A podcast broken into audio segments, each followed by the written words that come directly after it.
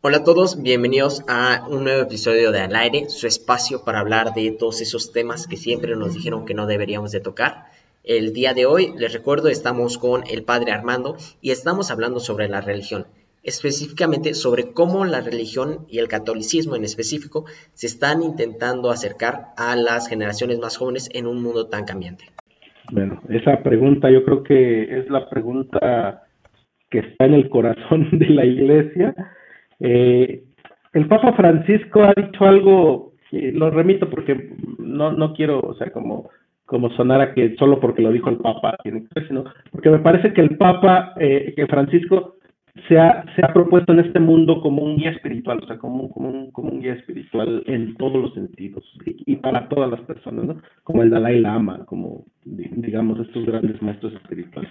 Y el Papa Francisco eh, decía eh, que la vivencia de los jóvenes, o sea, es una realidad que es intrínseca, es decir, está íntimamente ligada al futuro, no solo de la iglesia, sino al futuro de la vida misma. ¿sí? Esta idea de que los jóvenes son el futuro de, de la sociedad, pero hay que ubicarlo desde, desde, un, desde un criterio, es decir, entender que la vivencia de hace 200 o 300 años, las formas de vida cristiana, no dice nada a los jóvenes de nuestro tiempo. Eso primero tenemos que entenderlo y eso le ha costado mucho a la iglesia. O sea, entender que si, si tú joven quieres pertenecer a la iglesia tienes que hacerte de este modo. No, eso no funciona. Eso no funciona porque son prácticas que no están en el corazón de, la vivencia, digamos, del, del, sentir de los jóvenes. Al contrario, ahora lo que, lo que yo me doy cuenta que, que se ha posibilitado, que se ha hecho posible, es la capacidad de acompañar, la acompañar la vida de muchos y de muchas eh, jóvenes que están eh, preguntándose por cosas muy profundas de la existencia, ¿no? Es decir, eh, la misión de la iglesia con los jóvenes es primero, primero, me parece a mí esto importante, recordarles que el mundo no empieza y termina con ellos, ¿sí? El mundo no empieza y termina con ustedes. O sea, hay una tradición milenaria y hay un futuro, ¿no? Entonces, de acuerdo, yo, yo como iglesia diría, no, no quiero hacerlos, o sea, no quiero diseñarles un mundo en el que ustedes estén interesados en vivir, no, sino ayudarles con la sabiduría del cristianismo a entender que es, este mundo tiene que irse o debe irse ordenando en base a unos criterios o con base en unos criterios en los que los jóvenes también tienen que estar de acuerdo, ¿no? O sea, tienen que asumir para ustedes. Pero entonces esto hablaría de que la iglesia misma tendría que tener a la cabeza, bueno, eh, más bien en la cabeza a jóvenes. Y la verdad es que no hay. Digo, si nos vamos al colegio de lectores, que es la cabeza máxima de la iglesia, tenemos a que hay más de 200 y Mm, creo que más de la mitad está arriba de 70 años.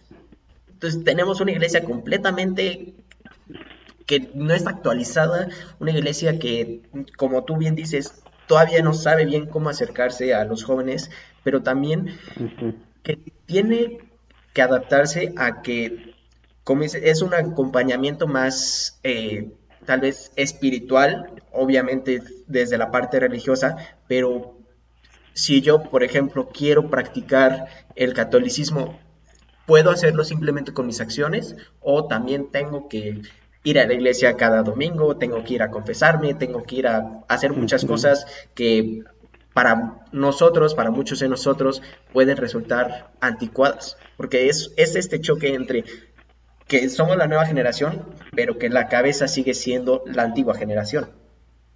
Sí, sí, sí, definitivamente aquí hay una, hay una brecha, eh, digamos, eh, en términos políticos gerontocrática, es decir, eh, la, la, la, iglesia es el gobierno de los ancianos y, y, eso habría que, habría que, habría que revisarlo, pero no hay que ser tan, tan críticos con ello, porque el hecho de que sea así no significa que si la iglesia la gobernaran los jóvenes sería diferente. O sea, el tema no es jóvenes y viejos, sino el tema es la conexión que podemos establecer cada uno con este proyecto de vida de Jesús, ¿no? Tú preguntabas, a ver, ¿los jóvenes pueden eh, o podemos vivir eh, nuestro cristianismo, nuestro catolicismo solo con nuestros actos? Eh, la pregunta es, la respuesta es sí y no. Porque yo te preguntaría a ti, José, o sea, tú ya definitivamente no tienes, no tienes necesidad de pedir perdón en la vida, o sea, hay, hay, estás exento a la necesidad de reconciliarte con la gente eh, porque eres joven y por, eh, no, yo creo todos que todos tenemos errores. Exacto. Entonces, si nosotros ubicamos las prácticas de la fe, no como estos temas anticuados, sino como esta necesidad de conectarnos, de vincular nuestra vida con el, lo, lo más sagrado que tenemos y con nuestra comunidad, torna de otro modo. O sea, es decir, tú no tienes ya necesidad, ustedes jóvenes no tienen ya necesidad de encontrarse para celebrar la vida, para, para celebrar que están vivos, que, que, eh, que tienen proyectos, que tienen ilusiones. Todos tenemos esas necesidades. Si nosotros vibramos y visualizamos las experiencias de fe desde ahí, la celebración de la Eucaristía es el espacio, o sea, la misa, pues la misa sería el espacio en el que confluimos para, para encontrarnos y celebrar eso, e, e, esos proyectos, esas experiencias. Eso sí, en lo que sí, eh, en lo que yo estoy totalmente de acuerdo, es que se necesitan nuevos lenguajes que comuniquen estas experiencias a, las generaciones jóvenes. Eso es indudable, ¿sí? Pero de que tenemos todos la misma necesidad de encontrarnos, de reconciliarnos, de pedir perdón, de, celebrar, de, eso seguirá siendo.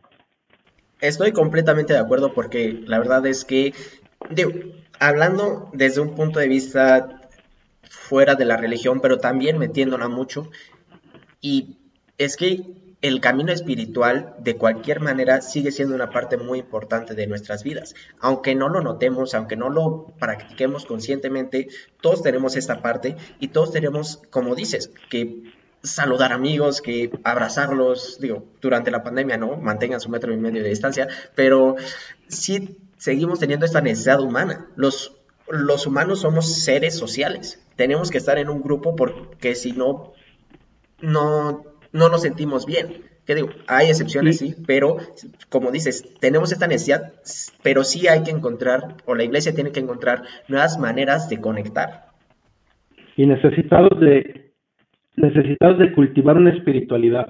A ver, la espiritualidad es este modo profundo, este medio profundo en el cual tú, tú te, te piensas a ti mismo, te, te concibes a ti mismo y te, te proyectas a ti mismo, ¿no? O sea, eh, la espiritualidad no está fuera de moda, no está pasada de moda. Lo que, por, lo que entendemos que está pasado de moda son los modos, ¿no? Los modos de generar esta espiritualidad.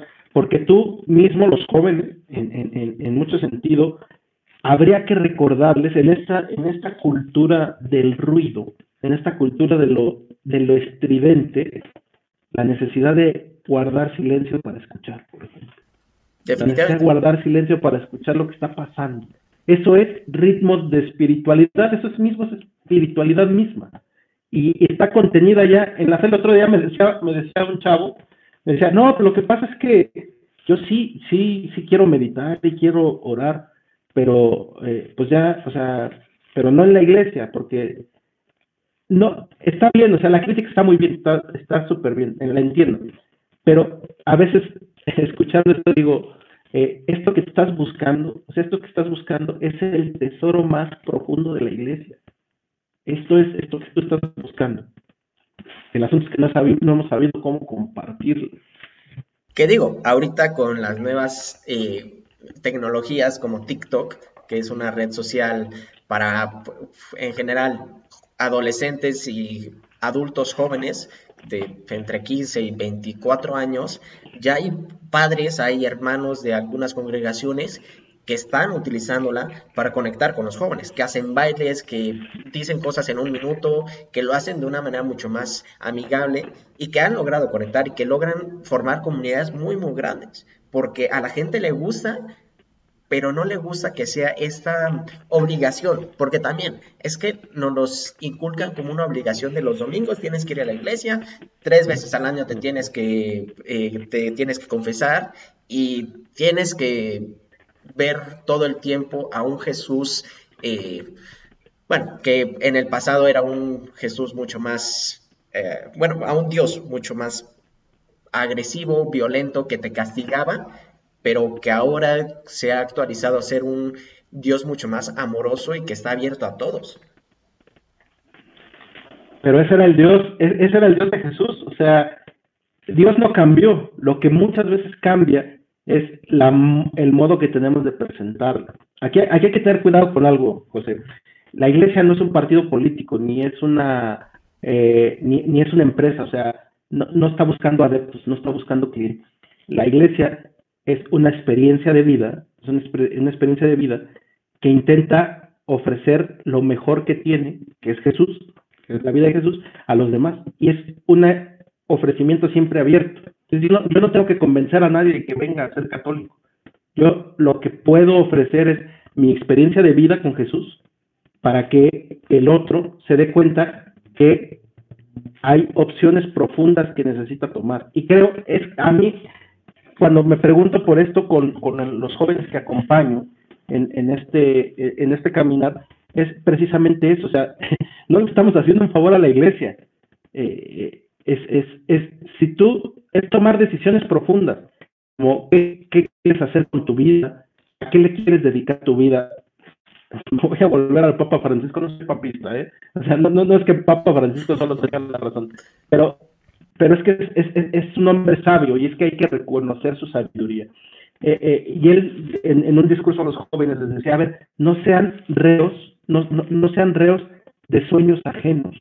Es decir, muchas veces los jóvenes este, establecen sus ideales con relación a figuras ajenas que no son ellos y que son in, in, eh, o sea que no se puede llegar a ser inalcanzables, irrealizables, inalcanzables. ¿sí? El Papa Francisco les recordaba, y, eso es, es, una sabiduría, es buscar tus propios sueños, tras, tras, eh, traspasar tus propios límites, pero tuyos. O sea, los, los, los que te ayuden. Mi servicio, el servicio a los jóvenes, pensaría, el servicio a los jóvenes de la iglesia, es ayudarles a madurar su experiencia de vida. Desde Jesús, desde Jesús. E, e, ese sería el, el criterio. Pienso.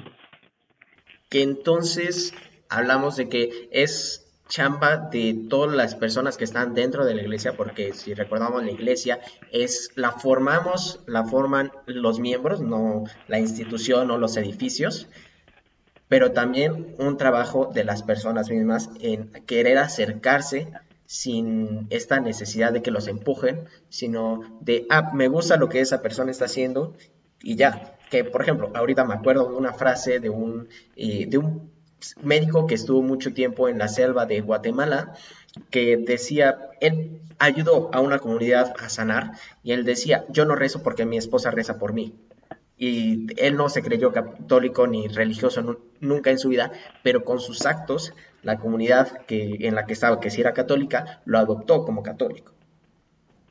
Claro, sí, sí. Eh, hay una experiencia de ahora van a van a canonizar, van a hacer santo a un, a un francés, Carlos de Foucault, eh, que se fue al Sahara, al desierto del Sahara, a, anunciar a Jesús y no convirtió a nadie. O sea, nadie se convirtió al cristianismo. Eh, más bien él se convirtió a sí mismo y se hizo amigo de todos. Eh, era el amigo, el amigo de, el amigo de los del, del subsahariano, o sea, de, de, los que vivían en el Sahara. No convirtió a uno solo. O sea, el asunto no es invitar a alguien, el asunto no es que yo tengo que cambiarte a ti, este, José. El asunto es que yo vea en ti y tú veas en mí aquello que es sagrado. Espero que se entienda. Y es, este, es, este es el trabajo que me, que me parece que hay que cultivar con los jóvenes. Que todas sus opciones de vida las realicen sabiendo que hay cosas profundas y sagradas, que no es el momento, que no es el famoso carpe diem, vive ahora, y vive ahora y no te preocupes de lo demás. No, eso no, porque eso es una trampa, ¿sabes? Porque el vive ahora solo se, se, se lleva, se lleva a cabo de los momentos buenos. Y tú y yo sabemos que la vida no solo son momentos buenos, al contrario, hay muchos momentos malos a los que hay que ponerles cara. Y los jóvenes, pienso, así me he sentido yo, a veces queremos erradicar lo malo de nuestras vidas. Entonces, hay que recordarnos todos juntos que la vida se compone de momentos buenos y momentos malos. Así que el carpe diem no es opción, realmente no es opción.